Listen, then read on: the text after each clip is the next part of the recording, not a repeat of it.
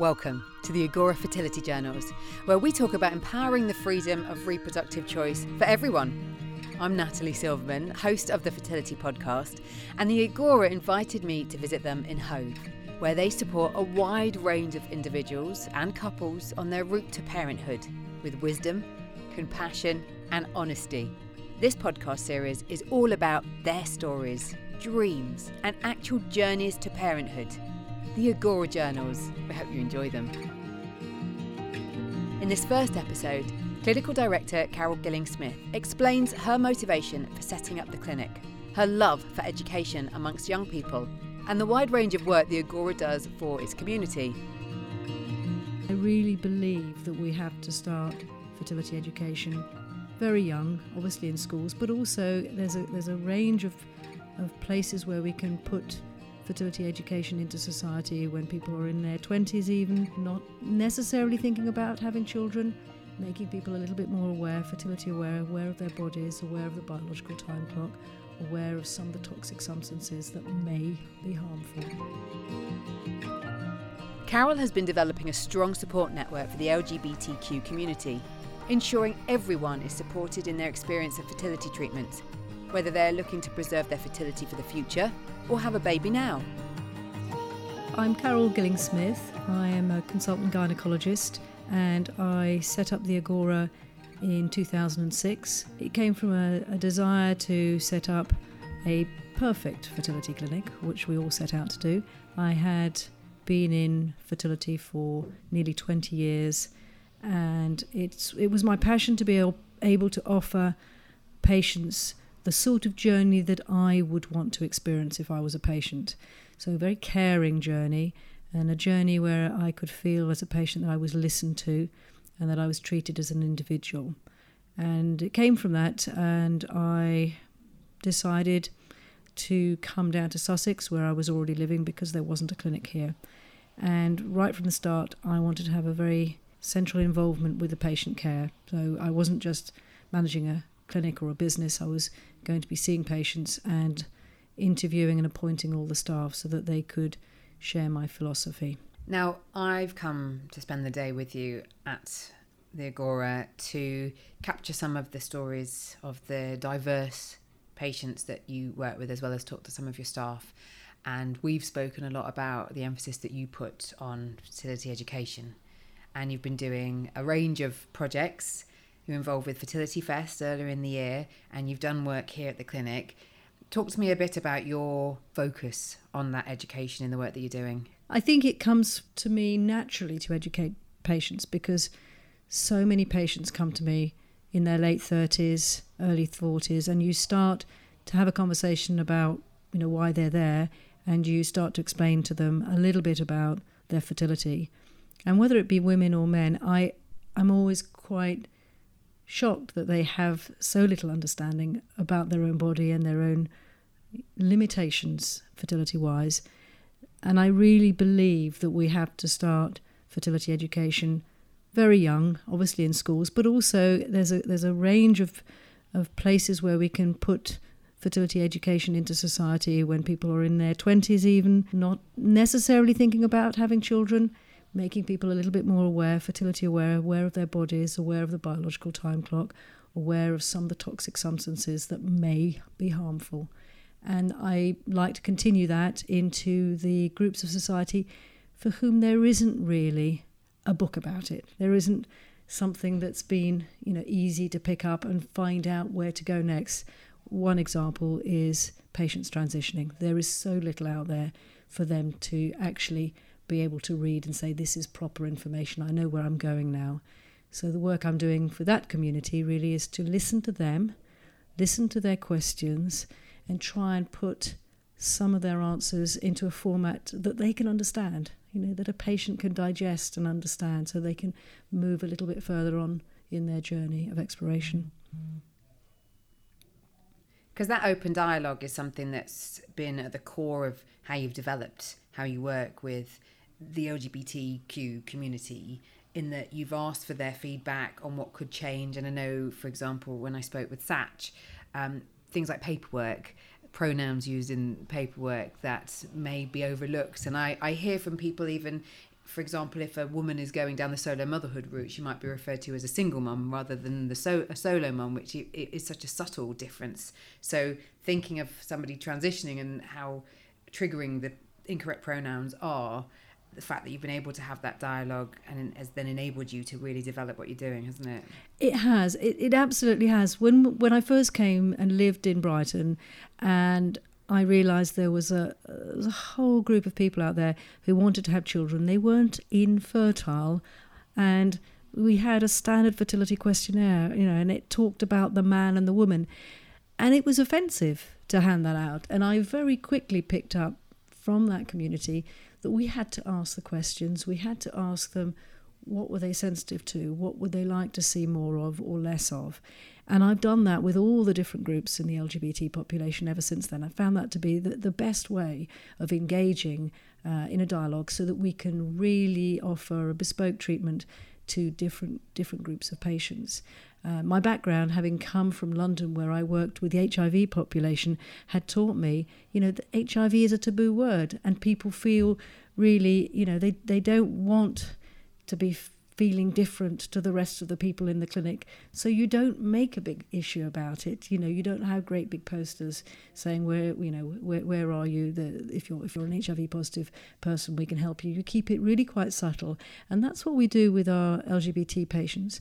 So when they come along, they are welcome uh, into into our fertility clinic, whatever their their problem may be or or not. They want to have a family just like everybody else, and one of the things that we did over the last two years was to completely scrap our old patient questionnaire and we said, you're either a provider of eggs or you're a provider of sperm. And that came from one patient coming and saying, I'm non binary. And it made us really think. None of our paperwork was really adapted. And now we're doing quite a lot of work on, you know, careful use of the pronouns so that actually it doesn't really matter who comes through the door. We've been sensitive to, you know, how they like to be perceived and their, their gender identity and, you know, what makes them them.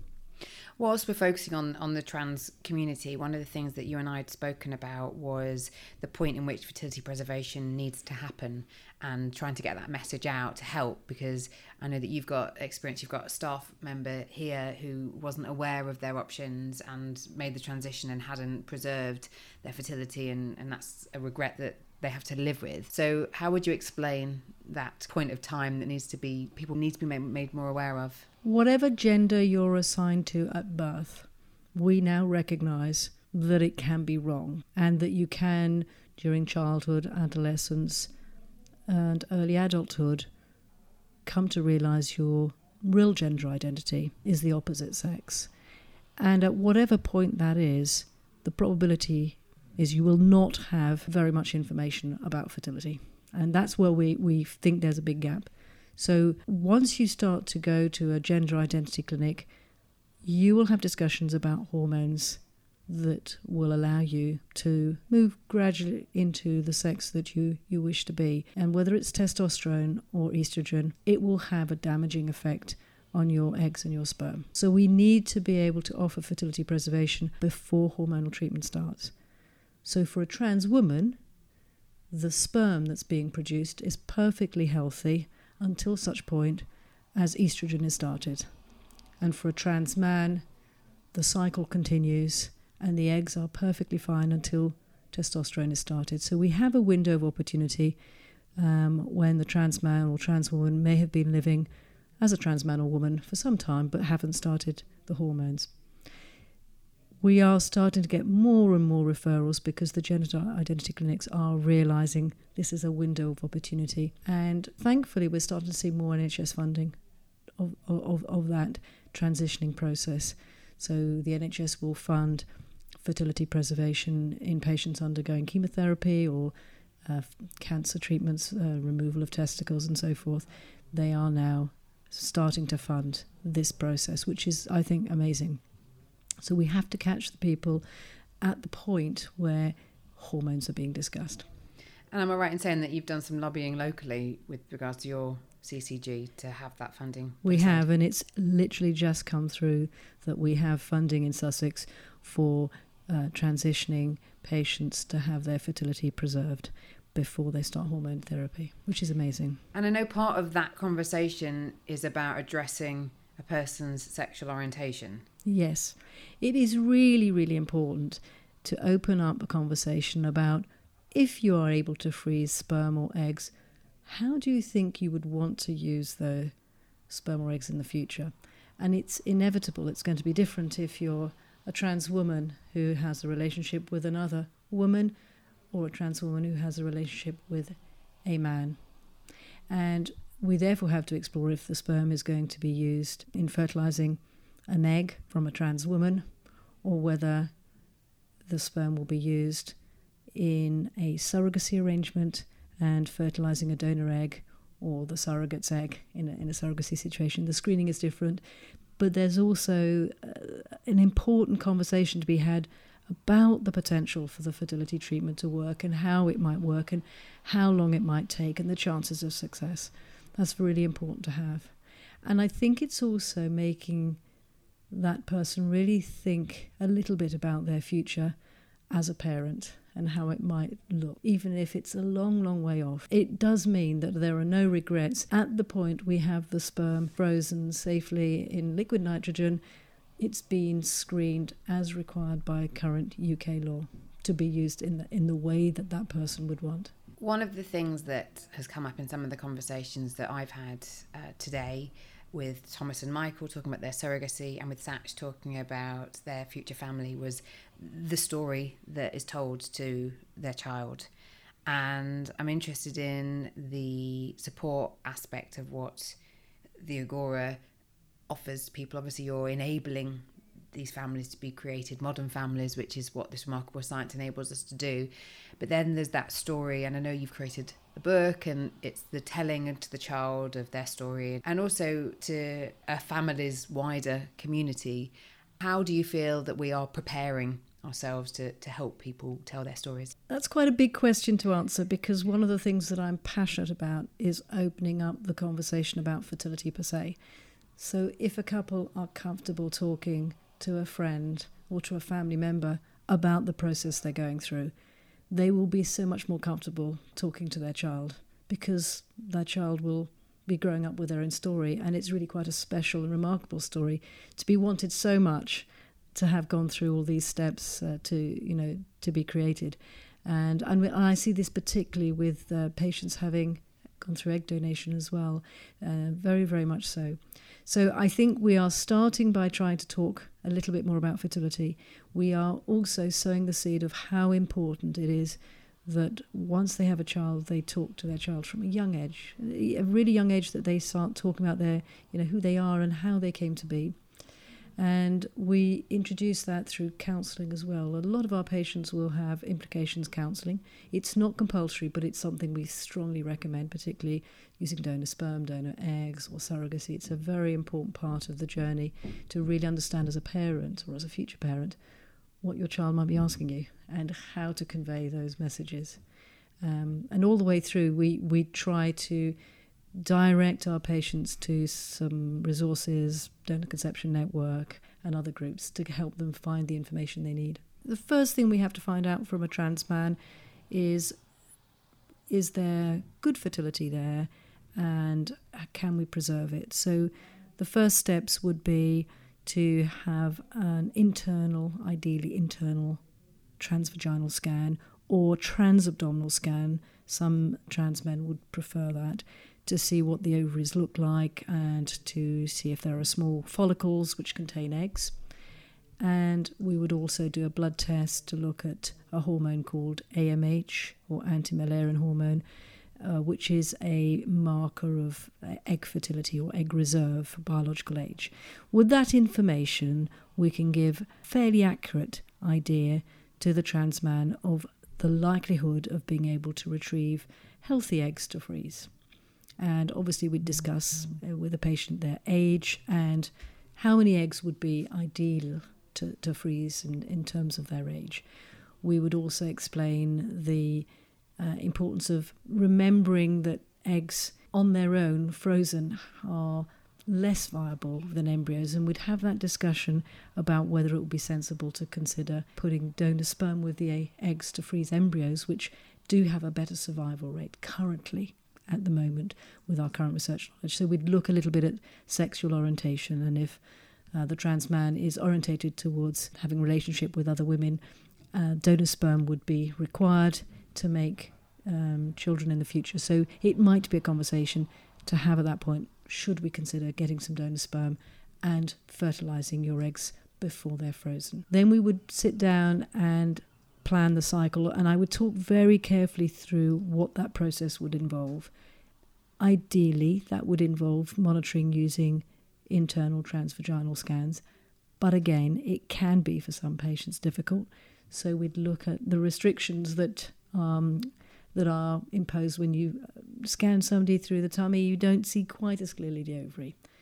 We'd also talk about the actual process of retrieving the eggs, which is done under anaesthetic, and it's just they need to understand what would happen when they're asleep. We would um, scan internally for that process, and we would put a needle into the ovary to collect the fluid, and with that, the eggs and freeze the eggs. I think that given an overall picture, they would go away, have a little think about it, and then we would arrange for them to see a nurse, talk it through, get some dates in the diary to start the treatment, and make sure that they were completely happy. We give them a lot of patient support at that point, and one of the things I am looking at is building up a community of buddies specifically uh, to support people who have a little bit of apprehension about going through the process so they can talk to somebody who's already been through the process. Um, and then we would um, proceed. And I, and I think the important thing that we do emphasize here is that if they've got any issues at all with internal examinations, they're going to be fine. And I think you've spoken to Jane. And you know, they're, they're, this is a clinic that takes that very seriously. Jane spoke about it, and Satch mm. spoke about it. And I think one of the interesting things that Jane raised was that despite sometimes when the sedation is in effect, that the body still reacts yeah. how the body reacts, which is obviously something as a clinic that you have to work around and explain to patients. But the fact that, again, the dialogue is there is yes. reassuring to people because that could be one of the hurdles to even stop them coming in the door, couldn't it? Oh, absolutely. And I think that that for many of the patients is this what am I going to have to put myself through? And the reality is, I say to people, just come along and have a chat because it may not be for you, but the probability is we'll be able to get round any sort of psychological issues you have about internal examination. You know, even if that involves taking some drugs that will help with anxiety, help to relax you, we will we will be able to help you um, because it, a lot of it is the apprehension makes it worse. And as I'm sure Jane will have explained, is once you start to work with a patient, you can really encourage them to feel more relaxed and more confident that they will be able to do it. Because there's an assumption that as a woman, it's something that you wouldn't have a problem with. No. Without the consideration of what being a woman actually means in, yes. in the broader sense. I think that's a. I, I think so, and I, I think if you have been living for a while as a trans man, the, the, the idea of a vaginal examination is one that may fill you with apprehension and unpleasant feelings, and, and therefore we have to be very sensitive to that. I think we can apply that to a number of other situations, which are, you know, which we'll find in, in you know, lesbian women, we'll find it in women who have perhaps experienced sexual trauma in their childhood or, or, or in a past relationship. So we are very sensitive to that. On the other side of the scale, we've got the the treatment for a trans woman. Yes, if you're a trans woman, it is important for me to talk you through whether you've gone through a normal puberty. So we are seeing more younger people coming through who may have puberty suppressed, and you know that's that's coming in. But the majority of patients I'm seeing will have gone through a normal puberty, which will have involved testosterone making changes on the body, and those changes are obviously deepening of the voice, facial hair, development of the testes, and the start of sperm production and the ability to ejaculate sperm. I always touch very gently on how do you feel about you know ejaculation because to freeze sperm we are going to have to ask you to um, ejaculate and sometimes we actually have a little bit of a laugh about it, and they'll say, "Well, does that mean I have to wank?" Yeah, and and and we kind of just say, "Yeah, it's probably the the best way of describing it, but that's what you will have to do." But try to think about it as your future fertility. Just think about this as a process that you're doing to be able to have children, and, and actually that will make it much easier to you know to, to be able to do. And then we talk about the sexual orientation and how it's important to make sure that the, the sperm has the ability of being used in the future and that we've done all the screening tests and that all the consent forms are correctly filled out. And we obviously support a great deal the actual filling out the consent forms. They fill out the consent forms, but once they're fully informed of all the options. And then we generally get them to come in three or maybe four times to produce a sample. They can produce a sample at home, but as long as home isn't too far, half an hour, three quarters of an hour away, that's absolutely fine. As long as they can identify that it's their sperm and, and write, you know, and, and sign that.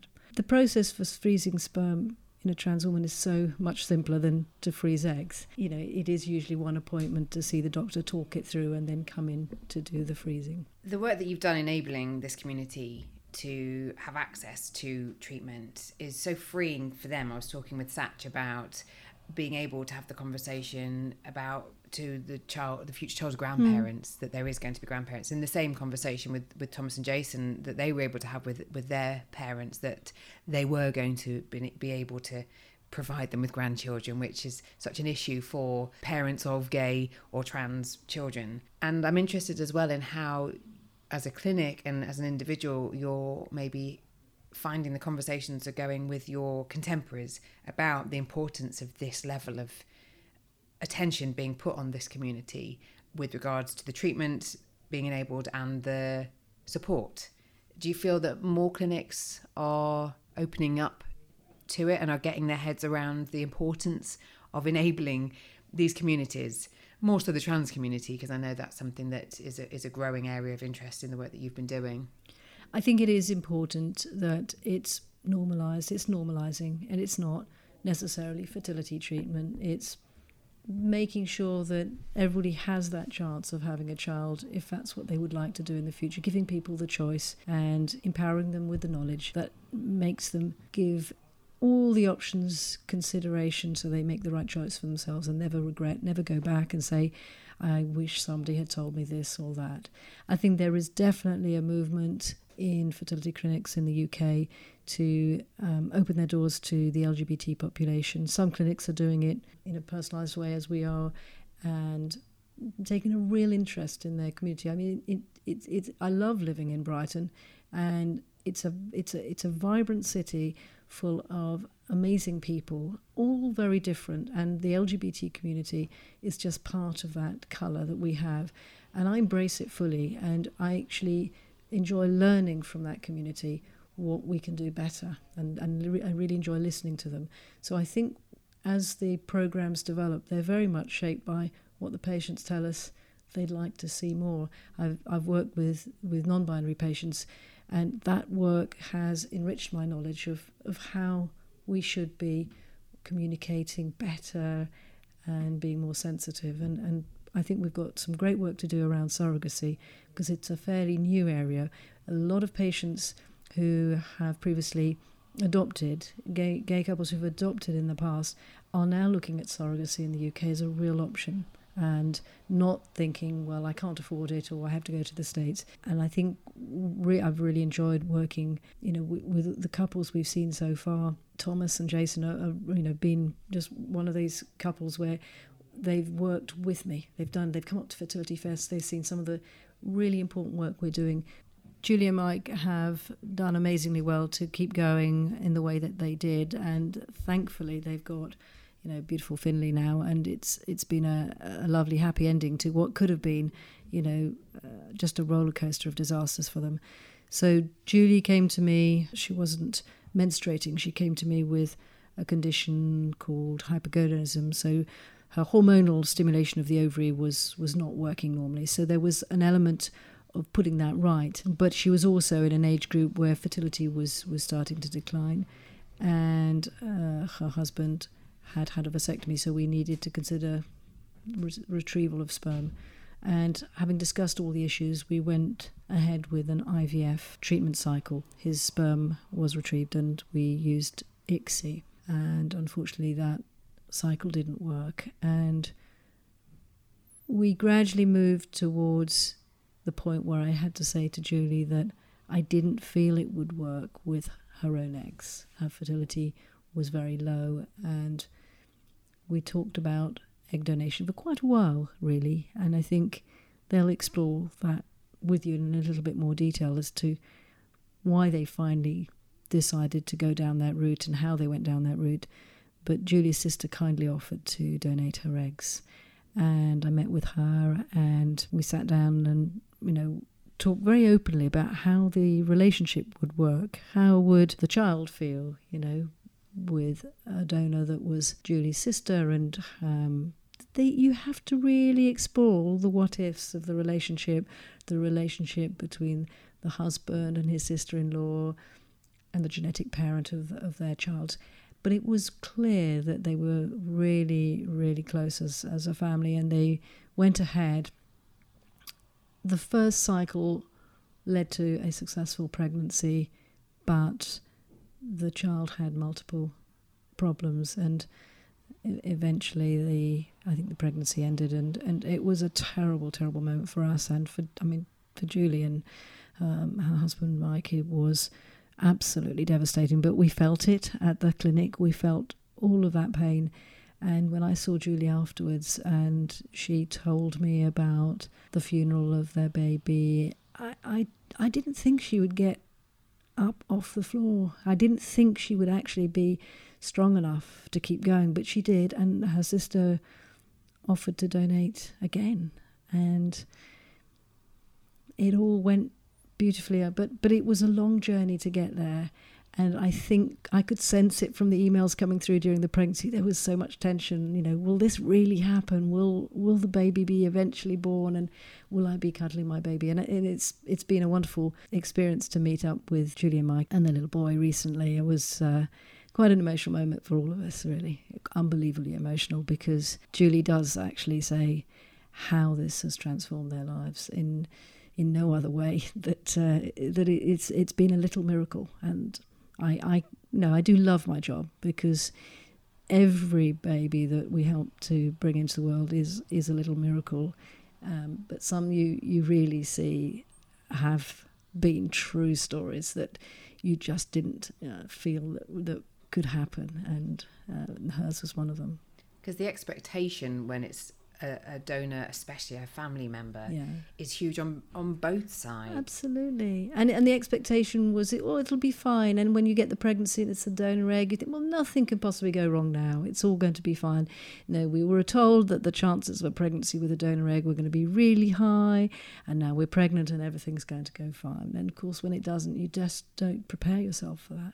I have seen a number now of sister to sister donations, and I don't think it can work for everybody, but if you have a close and loving relationship with a sibling, then it can actually be a really beautiful way of of giving somebody something. You, you, I said to Julie, you will always find there'll be a time when you give back something, and you it'll be when you don't expect it. It really will be, but um, I think for the child also, I think it is it is a lovely way um, of, of, of having been created because you know that actually in that bag of genes that happens to be, if you like, your aunt genes, is your mother's genes. There's so much crossover that you you are actually it's it's as close as you can have to having had the you know the direct genetic egg of your mother. And there was a similar theme in the conversation that I had with Thomas and Jason about how they are now in a position where their surrogate might be a known family member yeah. and through having the conversations of where they were at and what they needed it enabled the conversations to happen amongst yeah. their family members and i think that's a similar thing with julie and yeah. her sister that by sharing what's going on with your family which a lot of people sadly don't do it's enabled this development in, in their journey and obviously an amazing outcome of, of, of a baby. Do you feel more people are opening up? For so long, we know that a lot of people keep this as as something that they're embarrassed about, that they don't want to talk to their family about, especially if it's a seems a fertile family and everybody around them is having having success. I, I think you're absolutely right that for a lot of the people I see, they would not open up that conversation with their close family members, either because they don't have that close and warm relationship, or they do feel that they wouldn't want their parents to know or their you know parents-in-law to know it's it, no it couldn't it couldn't possibly be be right to tell them and they keep it to themselves but i think if you look at it you know when when it when it is a good relationship between between family members when you see the happiness that, that the giving is is what brings a lot of happiness no donation you know when you're giving something and you're giving it altruistically like that, it, it, it's a good feeling too. And and I think the child, ultimately, it's about the child. The child has been brought into the family feeling very loved, very loved. One more question. In terms of a gay couple coming in to go down the surrogate route, and we've got the story of Thomas and Jason talking about how they came into this so informed. But if men are wondering whether it's an option for both of them to have that genetic link to their, their future child. What's common? Is it common for both parties to, to freeze their sperm? Does, does one do it more often? I don't know that there's an answer to what's more common. I think it's it, it it's the same in a same-sex female relationship. Parenting may not be for both, but if it's on the cards that they would like at some point to be the genetic parent of the child, it's so much easier to assess them both at the same time and to consider freezing sperm at the same time whilst they're young and that they've got their best fertility because you never know what might happen in two or three years' time and their fertility might decline. So, what we encourage men to do in a gay relationship is perhaps really think about that question. Think about coming in and having some, some good, uh, in depth male fertility screening and then make some lifestyle changes if the sperm quality isn't maybe that good, and at the point where it's it's you know as good as it can be to freeze their samples and to freeze it obviously in a way that they can use it in a surrogacy arrangement. Then the job's done. They can they can just relax and think about the future and come back and the sperm is there. So it, it is a sort of fertility preservation but thinking think about doing it at the optimum time. Because one thing that Thomas and Jason said was that they were surprised that there were issues with both of their samples. It wasn't something that they'd ever considered. And whilst it hasn't prevented any further treatment, because we talked about how they were going to be having ICSI, just that awareness wasn't something that they had had because they were saying they're both in their 30s and they assumed everything was fine. So it's that it's that empowerment of the knowledge as well isn't it? It, is and it's it's it's the reality that, that male fertility is on the decline. There are factors in the environment there are lifestyle issues that are affecting sperm quality and it, it certainly wasn't the case you know that neither Thomas nor J- Jason had particular lifestyle issues that I said no you mustn't do this or you mustn't do that. That was that. That just happened to be you know the, the, the quality of the sperm at the time. But knowing that going in with the knowledge is so important. And whilst we're just talking about that issue of male fertility are you seeing an increase in poor sperm health or lower sperm counts? Well it's an unfair question to ask somebody who sits in a fertility clinic because i really only see I really only see infertile couples. I'm starting to see more more men coming through for surrogacy, so that you know I, I may change my opinion, but we are seeing a lot of male infertility that's quite subtle, but is often underlying an unexplained situation. And we, we need to invest a lot more in male fertility research so that we can really understand what exactly is triggering this. Isn't Carole doing amazing work? And you can hear the Agora journals once we go live. To make sure you know exactly when that happens, visit bit.ly forward slash Agora journeys. Pop in your details and we'll let you know once we launch.